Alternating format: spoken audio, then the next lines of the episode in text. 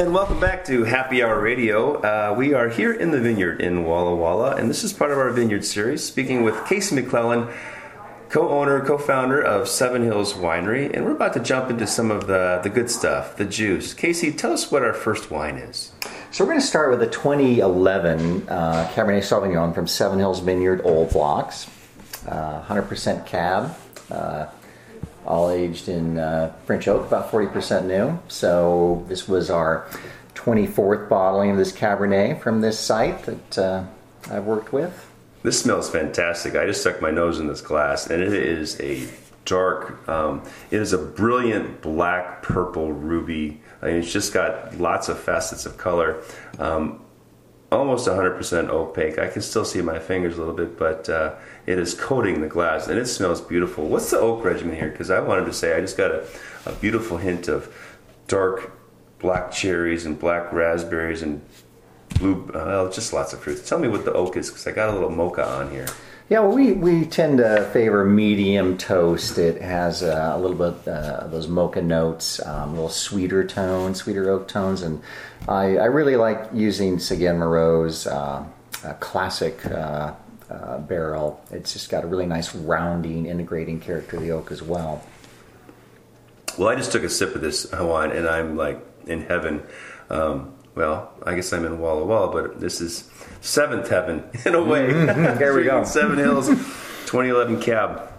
I'm really impressed, and I think ten and eleven have been vintages for um, Washington State to hang their hat on. This is, those are the uh, landmark vintages with these wines, with their structure and yet the ripeness concentration. You didn't have to do too much to this wine because it tastes like everything's perfect. Did you have to manipulate it at all? Well, we're pretty hands-off, you know, non-interventional winemakers. I I really still firmly believe that you should let the vineyard express itself, and you know, put in the oak and the, you know, management in the winery that just helps that show to best effect. So uh, we're pretty traditional. I don't, you know, there's a there's a million things you can buy to to, to add to your wines these days. A lot of a lot of high-tech stuff, um, and I still think the best wines are. You grow them right, treat them right. Made just, in the vineyard. Just, yeah, let them show. I mean, not that it doesn't require discipline and hard work to get them there. I mean, you got to take care of them. But, uh, uh, yeah, do what's right in the vineyard and uh, take care of it well. well this is a fantastic, uh, this is one hundred percent Cabernet? one hundred percent Cab. Oh, I love mm-hmm. that. I love that when it's one hundred percent. Mm-hmm. Because you, you know, as much as I enjoy the term of people saying, well, we want to make the best wine possible, sometimes you... you want to just taste the what's real, and sometimes mm-hmm. I, I think that the truth is in one hundred percent. You can't, you know, you can't ch- change it. Um, if you want to find these wines online, uh, check out seven hills winery dot com. Yes, yeah. seven hills winery dot com, and we're tasting this beautiful twenty eleven uh, Cabernet Sauvignon, which is one hundred percent. Um, this is. A delicious wine. I, I'm surprised how approachable and soft and gentle the mouthfeel is, and yet the finish and, and uh, structure just maintain that length. Well, there um, uh, we'd like to make wine that it, it's a whole wine. You've got the aromatics, the nose to it that kind of draws you in. That you've got fruit, you've got vibrant acidity underneath, you've got enough. Uh, structure to carry the wine through uh, its life, and you know, for me, wine should be, be balanced enough to be uh, very compatible with food. I just, it, I think it's uh, one of the great joys of uh, wine, and w- is with food pairing. So um, that's our house style: is uh, you know, make a wine that's juicy, expressive, um, and not too heavy. How many other Cabernets do you produce? Is uh, obviously this is the Seven Hills Vineyard Cab, and do you have other sources for, for Cabernet Sauvignon? Yeah, I, I like working with different terroirs. Um, we've worked with Clipson Vineyard since nineteen ninety-one. We've got some great bottlings from that vineyard over the years. Um, with uh, Ciel de Cheval since two thousand one. Um, we that's a cab-based wine, but is a, a four-varietal Bordeaux red blend, and. Uh, Of course, McClellan Estate, next, right next door to Seven Hills Vineyard, with our uh, newer trellising and uh, uh, training systems. Tell us what else is happening in the vineyard. Do you have an assistant winemaker now, or is uh, you one hundred percent chief well, bottle washer too? Yeah, we finally grown to be big enough that uh, uh, it's been a long time since I could do it all. I've had an assistant winemaker for oh, over ten years now, and uh, you know the staff is growing. So I've got an assistant winemaker, uh, two cellar workers, and uh, uh, we're keeping up with the workload with those. But um, I'm more visionary now and uh, directive of wine style rather than doing everything hands-on myself. And it's great to have such a um, an educated workforce now, thanks to the uh, Center for Enology and Viticulture, that you have you can teach them the way, but you have confidence in their ability right off the bat, so that you can take a little bit of a relaxation. It's not always to be vigilant. You can look further ahead than always at the you know what everyone's doing, right? Yeah, it's uh, it's been real good for the Valley to have um, a workforce uh, that has been around wine and is um, you know understanding of what it all means, and the basics are covered. And that's a very different situation than twenty years ago, where you really had to train everybody from the basics on up. I had the pleasure of speaking with Gordy Veneri earlier uh, in our vineyard series, and he was mentioning how he was just a home winemaker and was looking at uh, the established community, the you know Leonettis and uh, Woodward Canyons, for some advice and um, well, it's just some review of their their processes. And uh, you know now he said, "I wish I had that education you know today that they had back then, or vice versa." I mean. Um, I really like this wine, this the Cabernet Sauvignon, and I'll say something that is, uh, well, in the best ways, it has such a great California mouthfeel. California's been able to do that. This, uh, there's just generous, voluptuous, uh, just seductive wine style that makes them so yummy. Um, obviously, they don't have the structure oftentimes that uh, Washington does or Bordeaux does.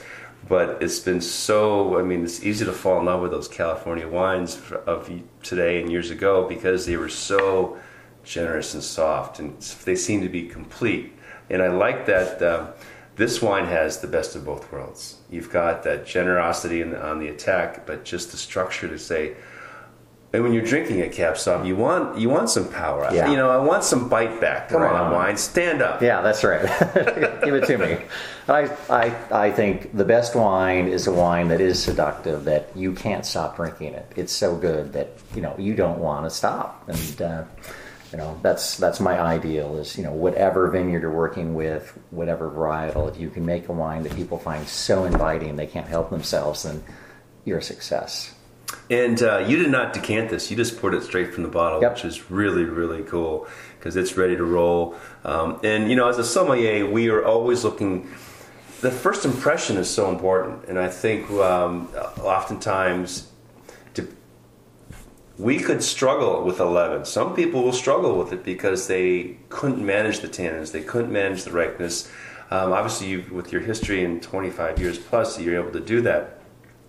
Um, but as a somm, you always wanted to, here's a glass of wine, you want that mmm yeah. effect mm-hmm. right yeah. away. yeah. Because you got mmm, uh-huh. you got a customer who's happy in your soul, and but versus, oh, interesting. Right, yeah. And you've got me at mmm, you had me at the proverbial hello.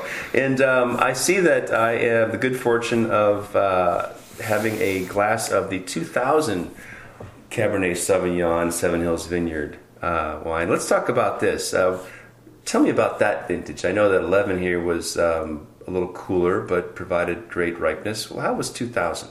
So I really, I really like the trio of vintages in the early two thousands. You know, oh oh, oh one, oh two. Um, they were all sort of uh, moderate temperature. I'd call them, you know, typical Washington State vintages. Um, so enough heat so that we didn't have to worry about excessively alcoholic wines. Um, But, um, or, you know, the converse, too cold where we weren't worrying about uh, ripeness either. So right down in the sweet spot, um, and they are obviously ageable wines. We're drinking it at fourteen years out.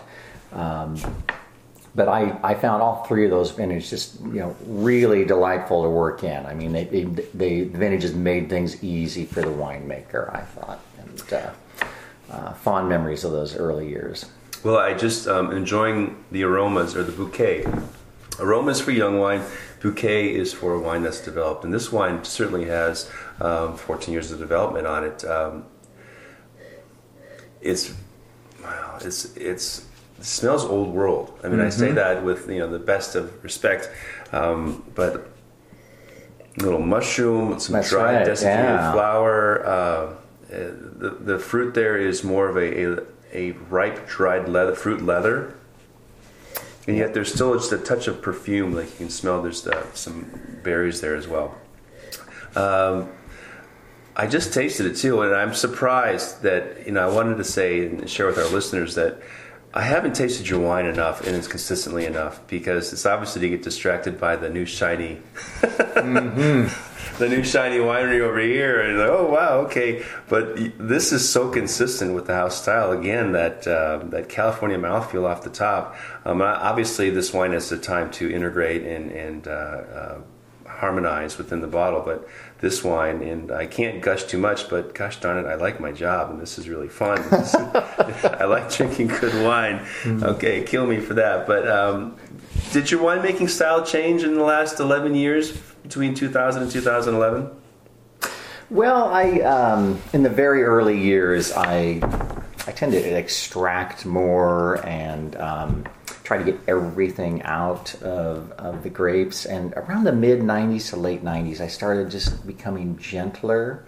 Um, and I think it was a process of learning the area. And I, I always say it takes ten years to even get to the basics of being a, a competent winemaker in a region where you really understand the grapes, the sites, the climate, and how those interact with your oak program and, and those things you do in the cellar, like fermentation temperature.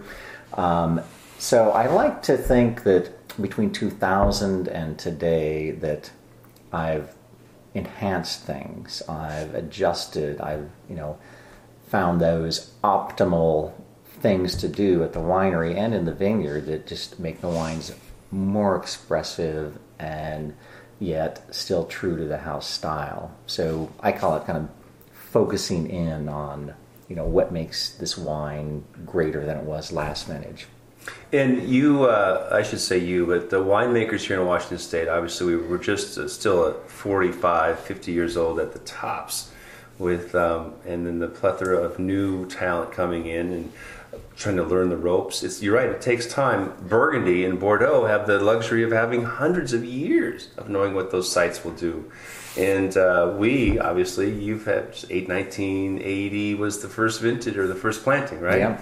And so yeah. we're just looking at uh, thirty, coming up on thirty-five years. Yeah, it's basically, we're kind of on the cusp of the first generation transitioning in Washington State. It's something that California's experienced, you know, a little bit before us. Um, but uh, I think there's exciting times ahead, and we are making better and better wine every year. And uh, I really like the direction we've gone, where we are finding the the best sites and the best way to grow varietals in certain sites, and you know what Washington really wants to say with each varietal it produces. And uh, the the progress is amazing, and I think you know it's going to make it even more fun for the next thirty years for winemakers. I would agree, and it's been it's been really fun just to uh, celebrate the thirty years here uh, with the Walla Walla Valley Wine Alliance and the big party we had last night.